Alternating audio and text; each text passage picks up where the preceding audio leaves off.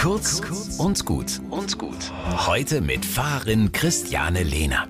Wie kann man das loswerden, was einen belastet oder beschämt? Das geht im Beichtstuhl einer katholischen Kirche oder in einem Beichtgespräch mit einer evangelischen Pfarrerin oder im Beichtomat der Künstlerin Jana Kreisel. Das ist ein begehbarer schwarzer Kasten.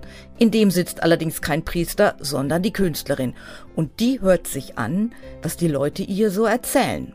Daraus gestaltet sie einen Comic und postet ihn auf Instagram. Wie bei der echten Beichte geht es auch hier darum, überhaupt erstmal zu bemerken, dass mich etwas belastet und was. Ich muss das nicht mit mir alleine ausmachen, sondern kann es loswerden. Auf Instagram stelle ich dann fest, dass nur 18 Comics aus dem Beichten gepostet sind. Möglicherweise war es dann doch nicht das passende Vergebungsritual. Wer sich ungern mit einer persönlichen Sache aus dem Fenster lehnen möchte, kann es aber auch bei einem sogenannten Beichtgottesdienst versuchen. Fragt doch mal bei eurer Kirche nach, wann der nächste stattfindet. Seelenballast loswerden ist auf alle Fälle viel wert.